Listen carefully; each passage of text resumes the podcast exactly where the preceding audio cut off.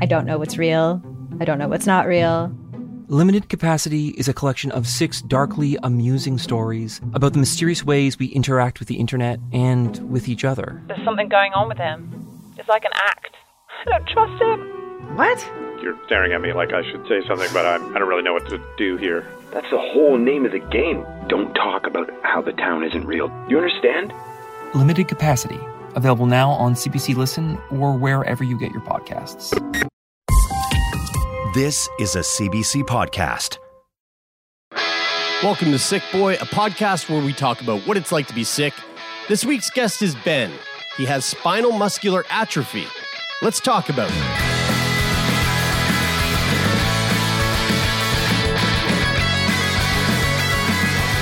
I'm stoked because um, you know we uh, over the over the span of the six years that we've done this podcast, uh, we've covered many different illnesses.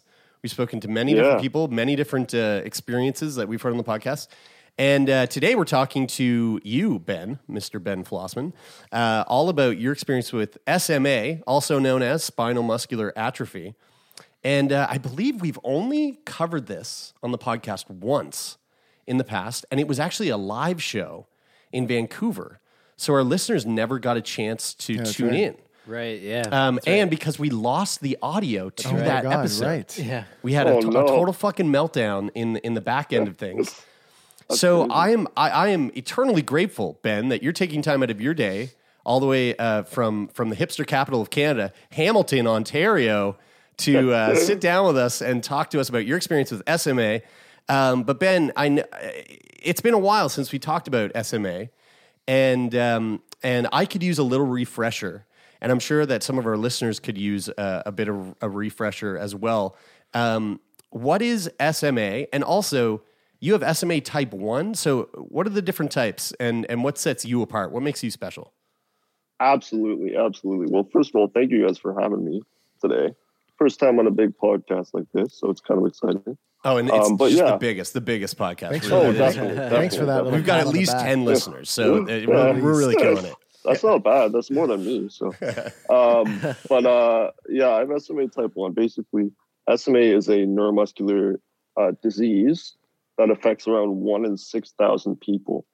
Um, and so, basically, what it does is it affects your motor neurons, like in your spine, and sort of prevents the ability for your nerves and your muscles to grow as well um, as everybody else. Because there's this protein called SMN1, and basically my body doesn't have that, so my nerves can't grow as well. Um, but SMN1 is a little different because it's like the most, I would say, like extreme of the. I believe there's four types. So as you go up to SMN type two, three, and four, people sort of who have that usually have more function. So and even like it might not develop to their 30s, which is kind of interesting. Wow. Okay, so you're saying SMN, which is the gene, right? That's that's uh, the but SMA is the, the is is the Yeah. result of the the missing gene. Yeah, yeah, or even like the missing. It's like a protein. I'm Yes, not. right. I'm not right. a doctor, but you know. Neither are we. You know I mean? hey, Yeah. they, that's a, that. Neither are we. That's all we needed. Yeah. Uh, uh, Okay. so, so you're so you were you were born with this. Then this is not something that you that you contract or that you get. You know, as as you develop, you're you, were your were your folks aware like before you came out of uh, the womb that you were that you were living with SMA or or was that a process that kind of took a little bit of time? Yeah, so they were not actually aware that I had SMA until I'm not even sure if it was like between six and nine months or even older, but they sort of like went to the doctors after, you know, they started realizing that I wasn't, you know, crawling like other kids or Mhm. or walking or that sort of thing. So like, and then yeah, that's when I was diagnosed. Right. Um, but it's interesting because actually, about one in 40 people carry the gene that would cause a child to have SMA. So basically, two Whoa. people need to have a kid, Right. and both of them need to have this gene. Right. Okay. So there's approximately a, between what? There's a three and 40 chance that one of you guys have the gene that would cause one of Right. the kids to have I mean, I, I, I buy those lotto tickets. So it's not- the cha- if that was a lottery ticket. I'm in. I'm Yeah. fucking in. So it's genetic. It's it's genetic. It's not something. It's not something that's that uh, like we've talked to. Um, uh, you know, we've talked to some people in the past that have. Um, um, I'm thinking of. Um, I think maybe I'm thinking of muscular dystrophy or cerebral palsy, like these things that have that have like restrict functional, uh, like motor function a lot. And I know that like for for one of those, I think there's there's like some type of relationship with um with like uh maybe the umbilical cord having some like restriction of oxygen Yeah, through development or Palsy, stuff. that's Cere- CP. cere- yeah, cerebral that's yeah, CP. Right. So so so not something that gets caused because there's like some some type of way that you like develop in utero or anything like that. It's genetic. It's like parents CF. have the gene, just like It's like CF. my mom and dad. You get two people get together, they have the gene. Neither of them have SMA.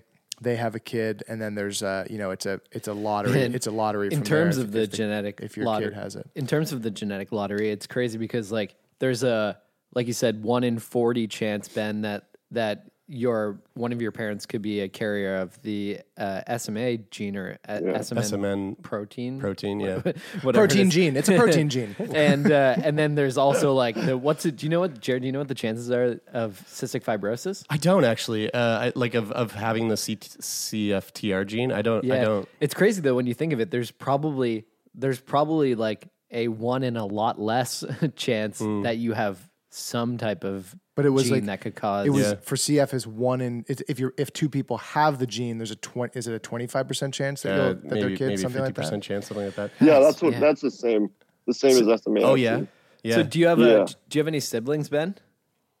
Yeah, I have two brothers actually, and neither of them have SMA, okay, all right. Now, and they're now both younger than me. I take it your parents before they had you or or your brothers, they were not aware that they were carriers of this gene.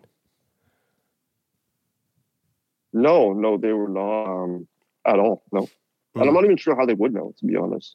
Yeah, um, yeah, yeah. I mean- Twenty three and me. yeah, right. Yeah. yeah. Yeah, Yeah, if 20, yeah. hopefully, yeah. If twenty three and me existed then, So, so uh, Ben, how old are you now? I'm 17. Yeah. Okay. Oh, whoa, seventeen, dude. You might be you. You very well might be one of the youngest guests we've ever had on the Actually, show. that's true. Yeah, Oh, really? yeah. You don't see him Wow. seventeen. You you don't. I, I, Very- I, I thought you were going to say like thirty. You know, you look, you look, you're you're, you're, you're, you're a strapping young man. You've got a better beard than Taylor. So Yeah. whoa, uh, whoa who ha- who has a better and who, who who has a better beard than who? yeah. Yeah. Uh, than the Oh, person who just made that jab. I, I shave. um, uh, ben, as a 17 year old, um, what does what does SMA? How does it? How does it? Um, how does it manifest in your life? Like, what what does it look like for you? What's your day to day? What are the what are the things that you struggle with physically? Like, how it, you know? If, right now, we can just we're just looking at you, a talking head on Zoom. Yeah. Um, but yeah, if we were if we were hanging out for the day, like, what would that look like? Yeah, so um, generally, you know, one of the main things that I have to deal with, considering my disability, is personal care. Um, I have a like, basically, I need help doing pretty much everything that a lot of other people would be able to do themselves. So, you know, getting transferred onto the commode to go to the washroom, take a shower, um, eating, that sort of thing. Um, yeah, so personal care is a big thing. But then, like, you would also ask if we were to go out on to like for a day in town, like what would be different, you know? And I think um, you would probably notice a lot more how like inaccessible a lot of stores are. Hmm. At least a lot of people have said that to me in the past, like if we were like gone out for the first time or whatever. Um, and then, yeah, I'm a pretty regular dude though.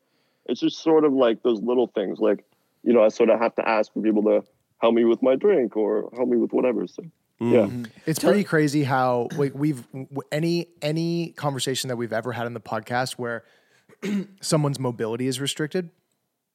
The topic of accessibility is always comes up, obviously. Yeah. and like it it it is always it is always um it, it never ceases to amaze how inaccessible the world is if you're not it, it, you know if you don't have quote unquote typical Yeah. like like leg arm function Mm. like it like just from the simplest things like something that comes up a lot in conversation especially with people from toronto is like the lip that is the Yes. gap, the Yeah. gap that you need to go over every time you enter a store and like something that i would you know i my brain never picks up because i'm not in that i'm not that's not my situation and then as soon as you talk to somebody who has mobility issues it's like this little one inch two inch riser It, yeah, it really changes the way that you, as an able-bodied person, start to see the world. It- Yeah. it- it's Yeah. uh, like even even when I think of it, like so we're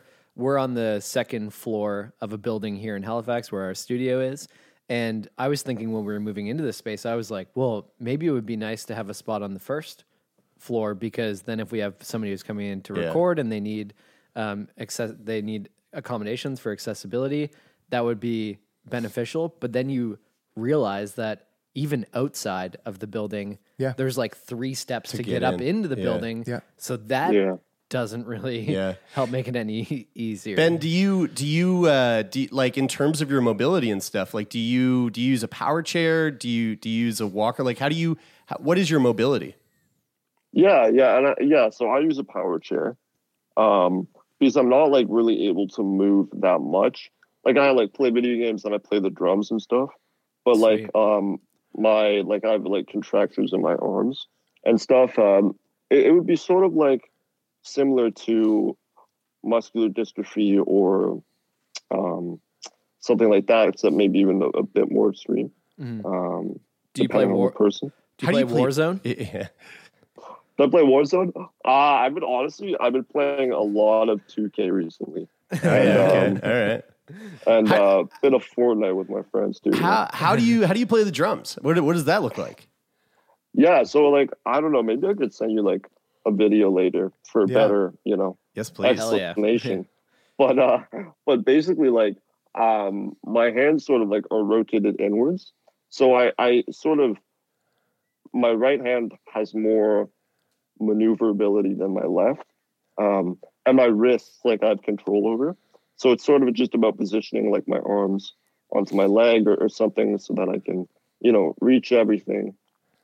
Um, but I can't play like the kick drum at all. Right. So I sort of have to are you you know, more of, adapt for that. are you more of like a like a slow jazz kind of player or like or or, or, or yeah that kind of shit or is it uh, Yeah. do you prefer to like beat the shit out of those drums like a like a John Bonham type? Yeah. yeah, you know, I, sometimes I try to, you know, uh, exhibit my inner John Bonham, but uh, you know, I would say mostly I'm a pretty uh, pretty light drummer. Like I do really like jazz, um, hip hop, rock. You know, like, um, but yeah, I'm not like I'm not like a super heavy handed individual. right Right. I pun uh. I'm I'm curious to know a bit. So you know, it's it's not often that we get to talk to someone who is so youthful like yourself. Um, I mean, we talk to people who have a youthful spirit, but you, you really are in your youth, and um, Yeah. Embod- em- truly embodied yeah, and uh, and you know, one of the things that that sort of comes to mind uh, for me in talking to you and knowing that you sh- you struggle with mobility and and you know moving about the world. Um, you, I mean, you are still a kid, and and Yeah. having being so close to that time in your life.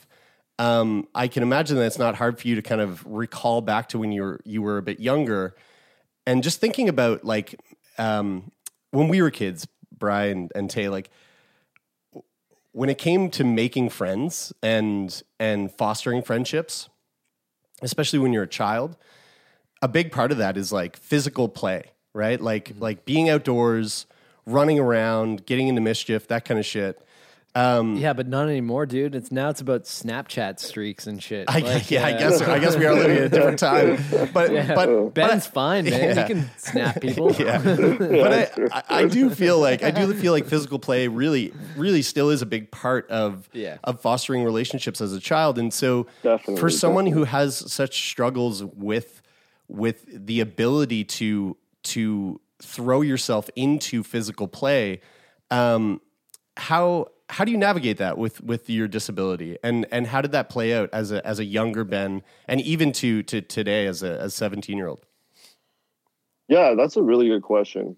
And um, you know, it was difficult. Um, especially as a kid when you're like, you know, between the ages of like five and like twelve, because as you said, everything social is based on physical activity. Yeah. So whether that be, you know, playing soccer outside of recess or any of that. But that being said, like I did, especially as a kid, try to find a lot of ways to adapt. And my parents were also really good for that as well.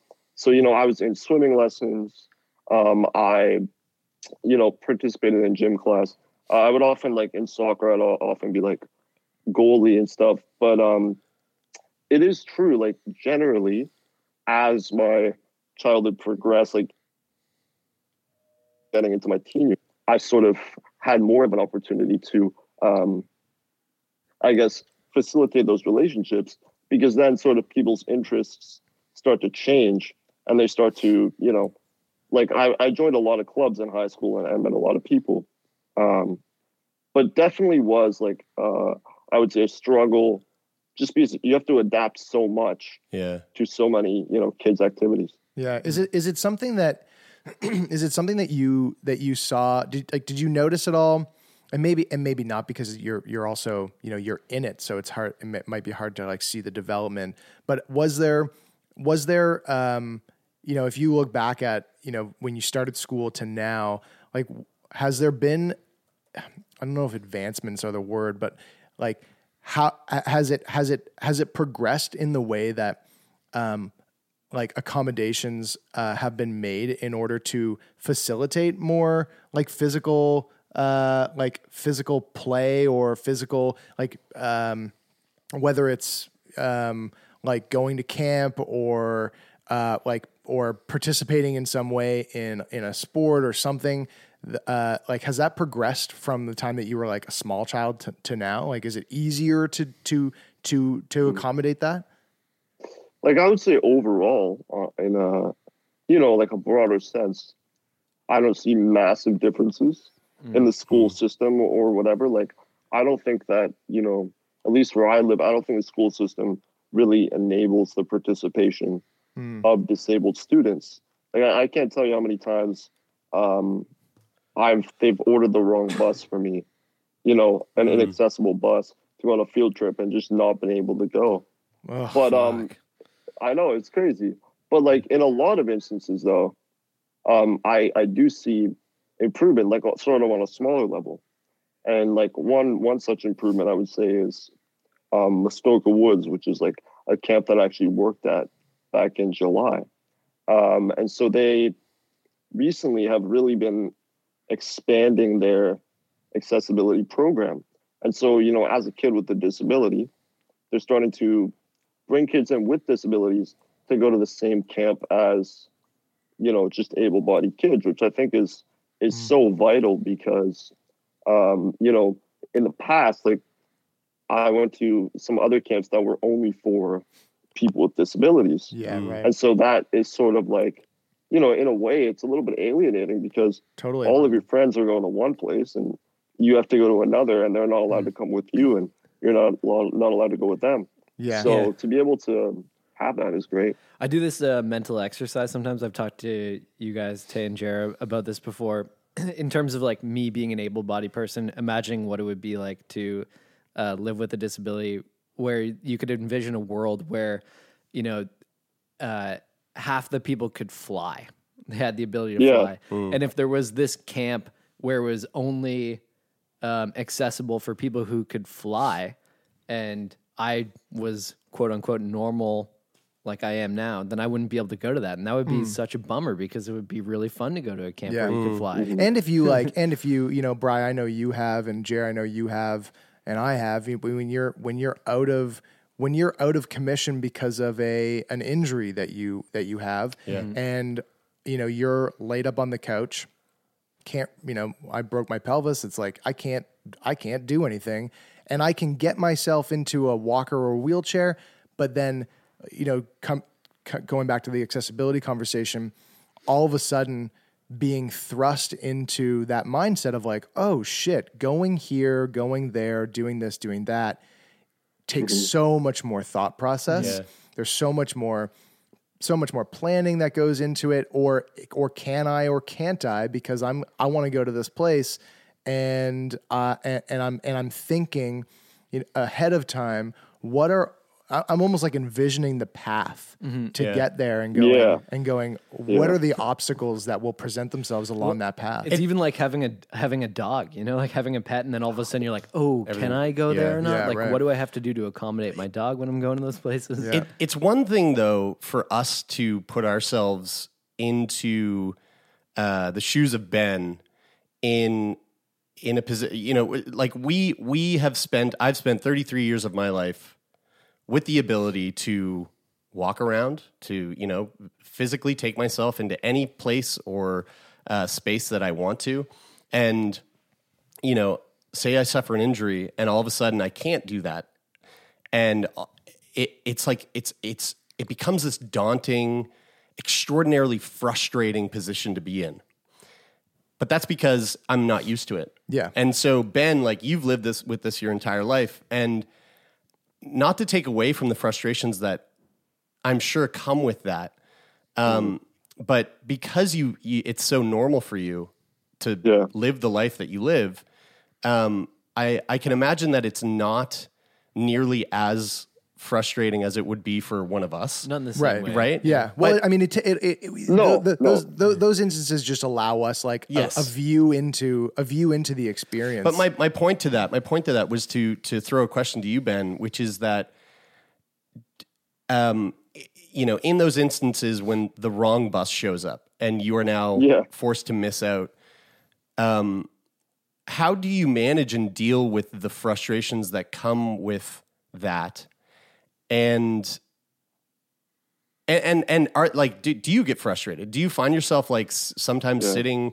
sitting at home or sitting you know wherever you are and, and thinking like fuck me man. Like I, I don't I, this isn't this isn't the life I want to live or this isn't I wish I was I wish I was different. Like do you have those thoughts? And and if so how do you how do you deal with them? How do you manage it?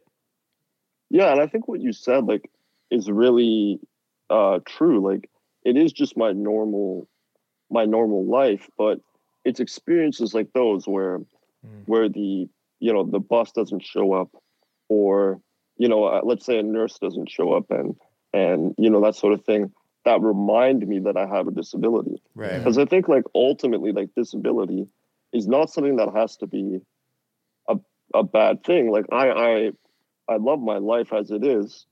Um and I think it like my life can be improved by more supports from society. Mhm. Uh but I mean, you know what what you said about do I have those moments where I sit down and I'm like, damn, like that's messed up. Like, yeah, of course I do. You know, um and and there are times when I get down about my situation, but sort of something that helps me deal with that is to think about, you know, the opportunities that I have, and I think like that's something that I've always um, sort of lived by to try to just like be positive about what I do have, um, and like for example, like if I didn't have a disability, you know, I may not, I'm not saying would not, but may not have the same opportunity to participate in certain speaking engagements that I've participated in, or even to be on this podcast. You know what I mean? So it's like, it's sort of like I, I do see that through disability, yeah, there's major drawbacks, but there are also a few positives that I think it is beneficial for my mind to mm-hmm. focus on. hell yeah That's a powerful yeah, mindset. Yeah. totally. And we've talked to so like I mean, you know, every through the through the whole like through the whole history of the show, talking ta- talking to people about whatever they're dealing with. We mm-hmm. we've often talked about how you know when you when you're living with something that you know forces you to forces you to adapt and and change depending on the situation the circumstance that people generally and this applies to all people you know regardless is you have you basically have a ch- a choice. And sometimes that choice is very hard or very murky uh, and unclear to to make but you could you could go you could go dark or you could go light. Yeah. and and and I I am sure that it's not that it's not easy to develop the capacity or the like the the state of mind to mm. choose more often than not. I'm sure that there are days where it's where it just fucking sucks, but to choose that that positive state where you see like every you know every, everything that somebody lives with it, it it giveth and it taketh. Like you like you said you have Yeah. it, you know there's there's there's moments where that wall goes up and it's like oh this you know I was going along and I have my supports in place and XYZ is is there. And then all of a sudden this bus shows up and it's not the right bus. And all of a sudden boom reminder I can't go and do this and I can't go and do this because of this. And Yeah. and this thing didn't happen. And then to and then to have to like rally from that and try to go down that mental path of of of positivity in a in a in a in a time where that's like a really challenging path to take mentally to see things through like a positive lens mm-hmm. when especially w- those times when when that wall comes up and you're you Yeah. rec- you're you're you're reminded that you know you're living with something that that that limits your your ability to do certain mm-hmm. things. Mm-hmm. We w- uh, w- go for it, Brad. Well, I wanted to ask. Uh, uh, I'm curious about like going back to um, when you were like five or six, starting school. Uh, I, w- What was that like? Sort of. Was that the moment when you started to realize, like, oh, I um, have I live life a little a little bit differently than the kids that I go to school with, or or my friends, or my my my siblings. Um, was that the moment when you started to realize that it was that it was a bit different for you, or do you recall what that moment was like? Yeah, like I, I think that moment was actually a little earlier in life. Um, it definitely like really sunk in in school when you started to see like your peers do things that you can't do, or at least can't do in the same way that they do them. But I think it set out a bit earlier because like as a kid, um, you know, having a disability, my uh, my lungs are a lot weaker than the average person. So you know, I was it. in and out of yeah. Oh yeah. Wait, you have um. I was reading about this. but yeah. Cystic fibrosis, yeah, bro. Cystic I'm, I'm with you, dude. I hear it. Yeah, Struggle's real. it- yeah, but yeah, but like as a kid, you know, like I was in and out of hospital a lot um, before the age of five, and um, so like that's sort of when I started to realize, you know, like when my brothers were, my brothers are younger than me, and sort of when they were at home all the time, and then I was sort of like in and out of hospital, and that that's when I started to realize, like, you know, there's something going on. Um, Did, did your parents talk to you about that? Like, were there were there conversations with with your parents about it? yeah, like like looking back on it, or Yeah, I, I mean, I the reason why I asked the question is because I think of Jer's story. Um, there's a specific moment where you, Jer, you talk about like finding out that cystic fibrosis uh, limits your life expectancy, but it wasn't a conversation that you had with your parents. or something that you read in a pamphlet, and so I I always wonder when we talk to people who are who are born with a certain condition um, what the conversation is like with their parents growing up. Like, is there sort of just this mesh of like, I can't really remember when they started talking to me about it because that's what they've always done, or there was this moment where they sat you down when you came of of age at a point where you like could the like sex understand. talk. Yeah, it's like yeah, like yeah. you you you all you always remember the sex talk. You know, yeah, yes, yes. Wa- no, I wouldn't mo- say it was like, I wouldn't say it was like like you know, the talk, but it was like, sort of, it was like a gradual thing.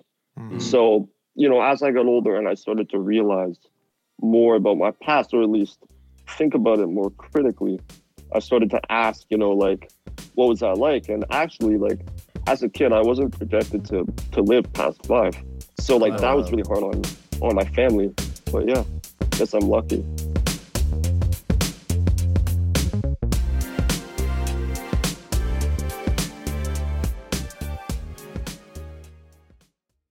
Think of your favorite one hit wonder, Or that overpriced toy your parents would never let you have? or that TV show that no one else remembers because it was canceled way too soon.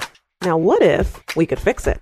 I'm Franchesca Ramsey. And I'm DeLon Grant. And after 20 years of friendship, we are now hosting a new nostalgia podcast called Let Me Fix It. Each episode, we'll dig into our favorite celebrities, shows, and brands of yesteryear, and then imagine what it would take to repackage them for relevance today. Think of our show as an intervention, but with way less stakes. So subscribe to Let Me Fix It wherever you get your favorite podcasts.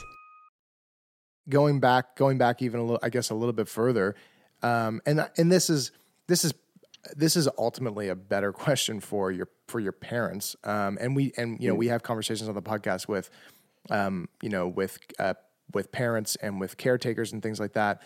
It have you ever had that have you ever had a conversation with your parents around like what it was what it was like for what it was like for them to to to ha, you know they they learn at whatever nine months whenever whenever the whenever the sort of like hints start dropping that there's something that there's something that uh, is is is not r- excuse me not not right and that they need to you know take you to the doctor and have tests done or whatever it is like what that what that's like for them to to to realize like oh we we need we need to we need to approach Ben in a from a different angle because there's there's this he has SMA Support and- him in these ways. yeah, Yeah. Yeah, like um, I, you know, not to speak for you, mom or dad, if you're listening, but uh, I'm sure that they would say definitely there are moments when they um, sort of realize my disability more. Um, one instance was in actually in the beer store, funny enough, and um, my dad was I don't know I was with her with my dad as a young kid, and some like some guy like walked up to me and was or no he actually he walked up to my dad and he was like yo like what's wrong with your son? Just like said that. And my dad was like i don't know what's wrong with you. And we just walked away. But like yeah i mean i think you know it is hard as a parent to sort of see that um see that you know some of your kids are doing sports and stuff and then and then you know i'm not as much. But even even earlier on as a kid being in and out of hospital i think was was really hard um for them you know because they didn't know what was going to happen. It was a very uncertain time. And also to sort of keep up that brave face for me Totally. um, which i really like commend them for. Because you know like i was i was still a very happy child and i thank them for that. Do you you uh Ben, I mean I I, I really I got to say like as a 17-year-old to to be able to speak about your illness the way that you do, I'm I'm a little bit envious because when I was your age um I had a really hard time talking about living with cystic fibrosis. And one of the one of the reasons we started this podcast was because um, throughout my life, what I noticed was that when the topic of my illness came up into conversation, um, oftentimes people kind of like clam up, they get a bit awkward. It's like hard for them to have a conversation with me about the thing that I'm going through. And and I've always kind of especially when I was younger, I was always looking for ways to like make that easier, not only for me, but also for the people that I'm having that conversation with. And you seem to be very, you seem to very be very skilled at talking about your experience with uh, spinal muscular atrophy. Um, how how has that? What has that experience been like for you in terms of having those conversations with people who may not know much about SMA, and and what do you do to kind of make those conversations more easeful um, and to to kind of advocate slash educate um, folks about what it is that you go through on a day to day basis? Yeah, I think there's like two main ways that I've sort of like learned how to talk about my disability. One is through like public speaking, um, because like I've I've spoken publicly about my disability, and sort of it's been like a gradual thing. Um, like early in my life, I had a lot of really good role models. My uncle is a paraplegic, and um, he, you know, sort of taught me why it's important to to share to share your story um, or at least to be open about it to make other people comfortable and i think um, one thing that always encourages me to advocate and explain is to realize that you know those looks that I would get in McDonald's as a child or by that guy in the beer store um, sort of happen less when it's a less taboo subject. Mm-hmm. You know what I mean? And, and and if I can if I can educate people in a way that you know they're more comfortable w- with my disability, um, it's sort of just you know I hope that that will help someone in my position in the future, especially a kid. Um, and so that would be one thing. Like the, that's the motivator. And then like another way I sort of make people comfortable is through like humor. Like you know, me and my friends joke about it all the time, um, like my disability. And so I think being able to have that level of like comfortability where I'm okay if we just joke around about it, uh, I think really allows people to at least see me in a different light or just yeah, just be more comfortable around me. Yeah, So- humor, humor, humor is huge. Do you, do you ever have do you uh, do- do you I'm do you have moments where where you go like fuck why is this my responsibility right now to make you feel comfortable? you know, like why is that thrust upon me? You know, it's your experience. You like like we alluded to earlier. When you're born with something, it's you can go probably long periods of time where you don't really think about it because it's you and it's Yeah. your and it's your thing. And then and then and then all of a sudden there's somebody who's acting weird because they don't know how to how to be, be and and then it's and then it's your response and then you feel like it's your responsibility To care for like them. to like coddle this person Yeah. which I know which, which there is a lot of positives to it like you said that you know getting your message out there and then so that you know the next person the person that hasn't had maybe the same experience that you've had or is younger than you and is kind of is learning um, learning how to be comfortable in their in their body and in their skin you know that's the positive side of it but do you ever have those times where you're just like fuck why do i have to do this for you you know Yeah. No, and I I would say that I have them less now. Like I did a lot as a kid. Like other kids would come up and ask me, you know, like, oh, like why are you like this? And and I would like blow it off. Uh, actually, one time I told a kid that um, I served a tour in Iraq, and that's Dude, why I, yes, uh, yes. I was in a chair. i love that but uh, you know, Thank you for your other service. than like that, shark attack i was i was in the ocean shark shark bit down on my lower my lumbar spine and here we are other kid was just like, wait, wait, really? It was I, great. I got the scars on my back, but I can't I can't show you because of the because of you know because of the thing. But You're I- just gonna have to. yeah, you know, yeah, yeah, I know. So yeah, I, I did get frustrated and and do things like that, you know, when I was younger. But I I think like, I like I I don't really have those experiences as much in terms of like social situations, Mm. um, because like most people, at least like most people my age, are already pretty comfortable like around me. Like sometimes I have to explain, but it doesn't really bother me too much um, anymore. To be do you, honest. do you feel like do you feel like the the do you feel like society has has uh has like has changed at all in the way that in the way that people are comfortable um we know with with with people's disabilities like I'd like to think that over the course of the time that we've been doing this show that that something has changed. I mean, that's sort of like the the point of what we do. Um, Yeah. But I also know that it's a big wide world out there, and mm-hmm. there's plenty of people that have never listened to the show and and, and aren't in this headspace at all. What, what's what's your view on on how on how society at large has sort of like shifted or ha- or have they shifted at all in that in that sort of like comfort level to you know to to to to to just be to just be normal. yeah no and it's really hard to know that's the thing like because i would get more like attention as a as a as a younger kid um from like strangers you know? Um and so maybe there has been more education and you know like people with disabilities i would say are are more represented in uh, media than they were when i was a when i was a really young kid.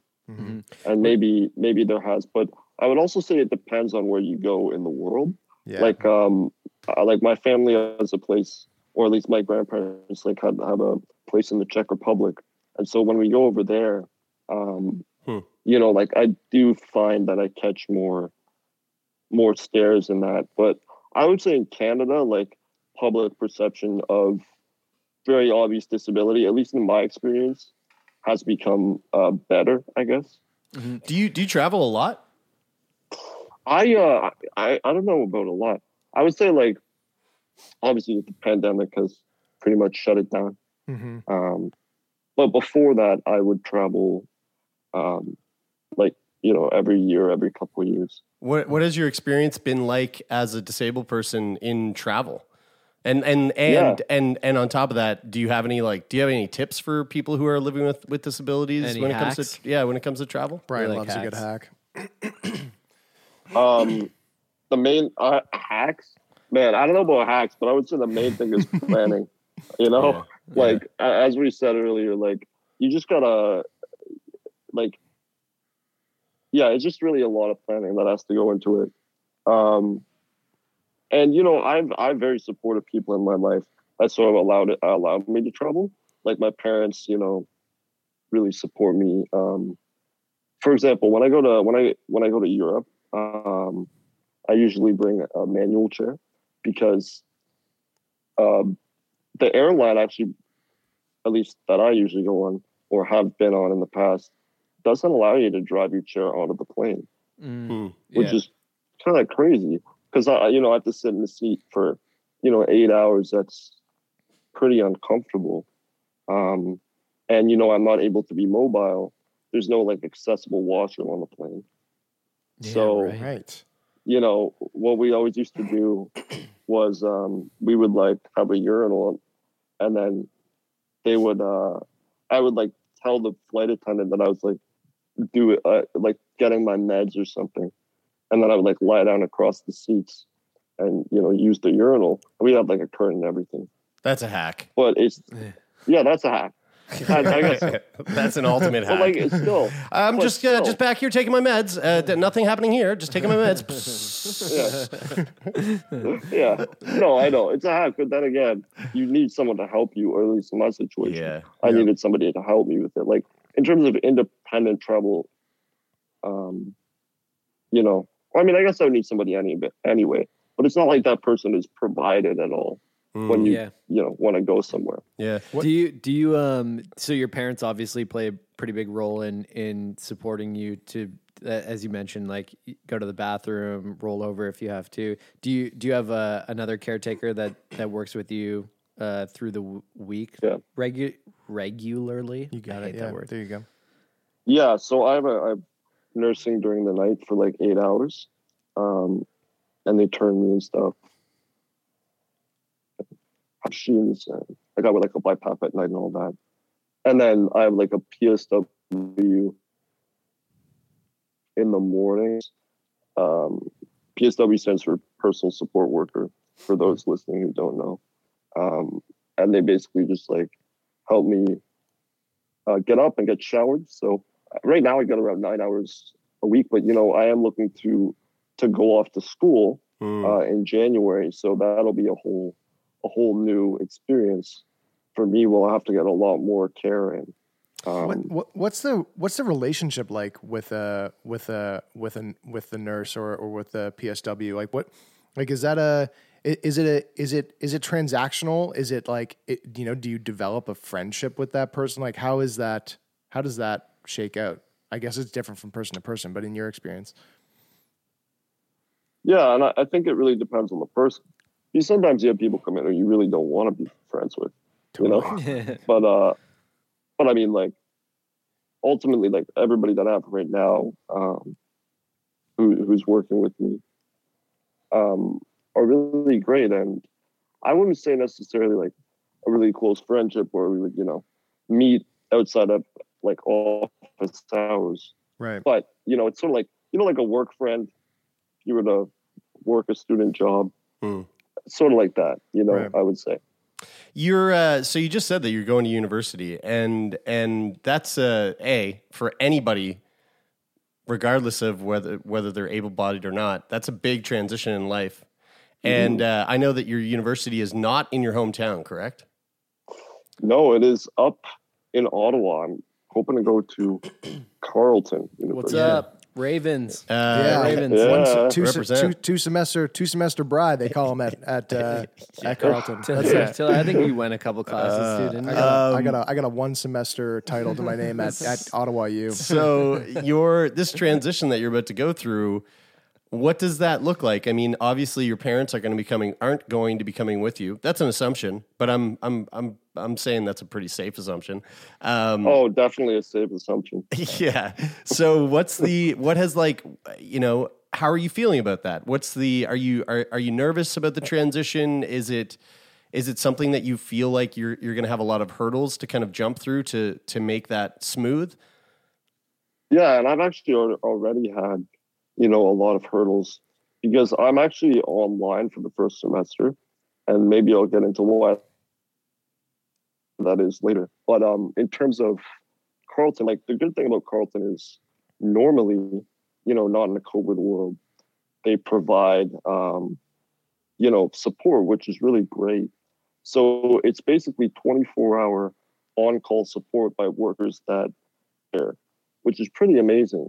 Um, so at least for university, I'm not super worried about it. But you know, there are that like once in a while I'll think about like when I move up, how am I gonna go get groceries? You know, like how am I gonna do this? So independent living will be uh, like a a huge, huge adjustment. Yeah, to be fair, Um, Jer, uh, Jer just for orders Uber Eats every day, so you can, yeah, you This is probably true, just I do something. do. Like, Oh, you don't need to go Yeah. get groceries. I, mean, I don't I don't think I'm I don't think I have the type of money that Jer. Neither neither, Neither, do I. does Jer. Yeah, neither do I.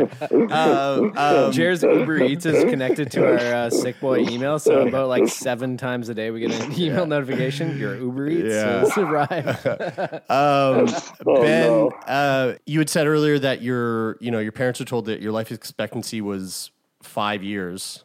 Um, Yeah. and so has that has that changed? Obviously, it's changed. You're 17 now. You've you've shattered that record. Um, What is what is your your life expectancy now? Um, or or do you is that even like a a, a, a a topic of conversation between you and your healthcare providers? like yeah so basically what what the doctor said to my parents when like they when he first told them about you know when i got diagnosed and my life expectancy you know your son probably won't live past five but if he does then there are no like limits to his life expectancy compared Oh. to the average person so the reason i i guess that it's before five is just because of like immune compl- complications because I don't have like the same muscles to to cough. So I got like I got H1N1 when I was um, Oh shit! Whoa. Yeah, like I got H1N1 when I was like a young kid, and you know I, I got over it. I went to the hospital for it and stuff. But that's sort of the, one of the I would say one of the reasons why it's why it's low. Wow. Wow. Okay. Crazy. So, well, first of all, congratulations. You're still alive. Thanks. Um, I know, eh? That's great. Uh, Something we can all celebrate every day. that's right. Yeah. Uh, Yeah. uh, ben, you, you know, the, you, you're you're somebody who definitely is like just radiating positivity and uh, and like resilience and and gratitude. Um, and I just want to say that like I'm I'm grateful that that we had this chance to sit and and chat with you today. Um, uh, it's been really fun to like talk to you and get to know you a little bit, and and I'm excited. I'm excited to like to keep up with your journey as you as you transition into school uh, into this next chapter of your life. Um, uh, before we before we wrap things up, I, I want to ask you a question that we ask um, most of our guests, which is it's a two part question. So the the first one is, what would you say um, your experience with SMA has? What would you say is the biggest thing that your experience with SMA has taken away from you? Um, um, hmm. The biggest thing that it's taken, I would say probably the biggest thing that it's taken away from me is just like the most obvious thing. Um, and that is like my physical function. Hmm. And that sort of, you know, ebbs into all parts of life in in a different way, shape, or form. Um, and we've talked about a lot of them already. Um, but generally just the loss of my physical function overall. Hmm. What would you say is the biggest thing that SMA has given you? Uh, I would say the biggest thing that it's given me is, you know, the mindset that we've sort of talked about throughout this podcast um, in terms of resiliency um, is probably the biggest thing that's given to me because I think that having that resiliency and sort of drive to, I guess, have a good life, regardless of the circumstances, I think will propel me to be successful, whatever that may mean for me personally. Dude, Dude. mindset's a gift. Hell yeah, man! Uh, again, I'm I'm grateful that we got a chance to meet you and to get to know you a little bit. Um, and if any of us are in Ottawa uh, in the in the near future, we'll be sure to hit you up, dude, because it's uh, it, it would be a pleasure to to hang out in real life. Absolutely, absolutely. You can uh, DM me or whatever. But yeah, it's been uh, really great to meet you guys, and thank you for your very insightful questions. Jared will hit you up on Snapchat. Yeah, yeah, yeah. I'm, I'm, Oh, I'm- oh yeah? No, no cap. I'm, I'm with it. I, I'm, I know, I know all the, all the, the, the uh, Gen Z talk. Hey, I'm cool. Uh, ben, can you are you allowed to drink? I'm cool. Am I allowed to drink? I mean, Yeah, uh, well, uh, wait, like, wait, hold on. legally Legally or not, but I know, but like, but like, yeah, off the record, but on the record because this is a podcast. Um, Off the record, uh, on the record, you know, depends on the circumstance. And, you know, Gatineau is right beside Ottawa. yeah, right. That's Exactly. right. That's right. Legal I, uh, over there. I Well, lived by that a little bit back. Plus, the when's day. your birthday, buddy? I, I guess the, que- but, but actual real question, October. real Sweet. question though, uh, like, is, is, are you, are you able to, are you like with your SMA, are you able to have like a, you know, you know, beer or two, or whatever, watching the game, hanging out?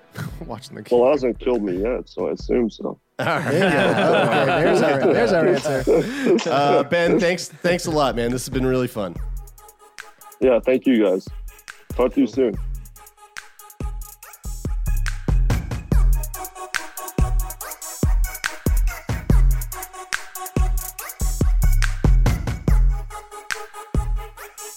There you have it, folks. That was our lovely conversation with Ben, young, sweet, youthful Ben. Uh, really, really had a great time with him. So glad we had a chance to connect. And Ben, like I said, I'm so stoked for your next chapter in life and uh, can't wait to see the things that you do in this world because uh, you really are a shining star.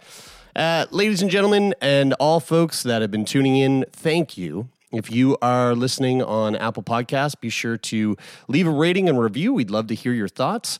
If you're listening on Spotify, hit that follow button because it means the world to us. And uh, if you're tuning in over at the CBC Listen app, well, thank you very much. Um, the podcast can be reached if you want to hit us up at letters at sickboypodcast.com.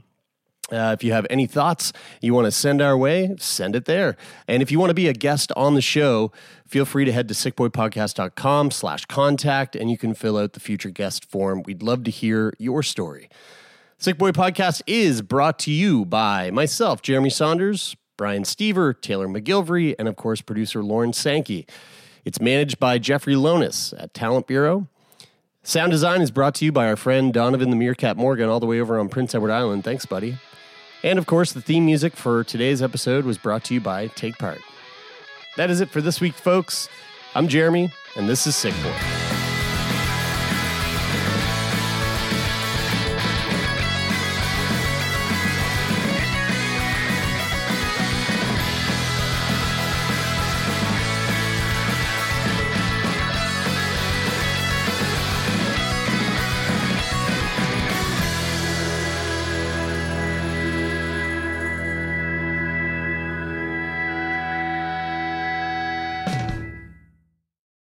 For more CBC podcasts, go to cbc.ca slash podcasts.